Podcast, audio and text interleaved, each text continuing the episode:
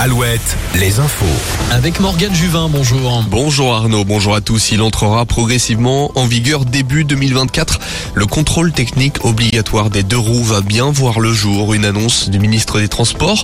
Un contrôle obligatoire cinq ans après la mise en circulation, puis tous les trois ans. Clément Beaune souhaite que ce contrôle soit simplifié pour qu'il reste le moins cher et le plus simple possible. De nombreux rassemblements avaient eu lieu dans le Grand Ouest contre cette mesure adoptée en 2014 à l'échelle européenne. The. Après 24 heures de tension en Russie, le groupe Wagner se retire pour éviter un bain de sang. Le chef de cette milice russe aurait échangé avec le président biélorusse avant de se mettre d'accord. Il se disait pourtant, je cite, prêt à mourir avec ses 25 000 hommes pour la patrie et pour libérer le peuple russe. Les troupes de Wagner s'étaient rapprochées à moins de 400 mètres de la capitale.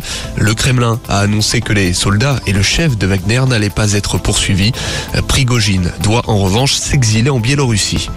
Le retour de la grippe aviaire dans le Grand Ouest, le virus a été détecté sur une mouette mercredi dans la Vienne à Saint-Clair. Les éleveurs situés à 5 km autour de la commune doivent confiner leurs animaux. Parmi les communes concernées Montcontour, Aulnay ou encore Saint-Jean-de-Sauve. La gendarmerie du Finistère lance un appel à témoins. Un homme de 63 ans, habitant de Guipava, est recherché depuis vendredi. Il a quitté son domicile à 11h à pied. Il mesure 1m74, porterait un polo bleu marine et un pantalon jean bleu.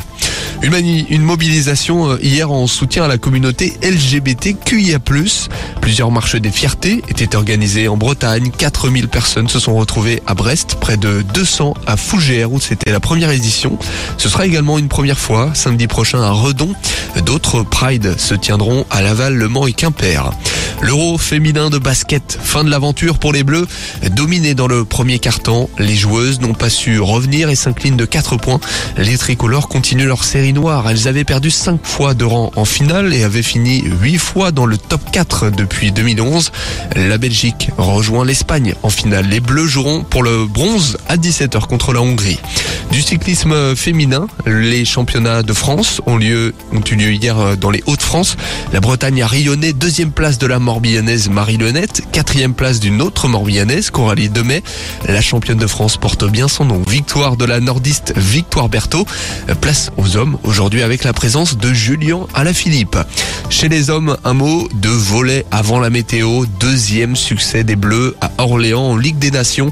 Les tricolores ont battu le Canada et se relancent dans la compétition. Ce sera un choc cet après-midi face au Brésil. La météo sur Alouette avec météowest.fr.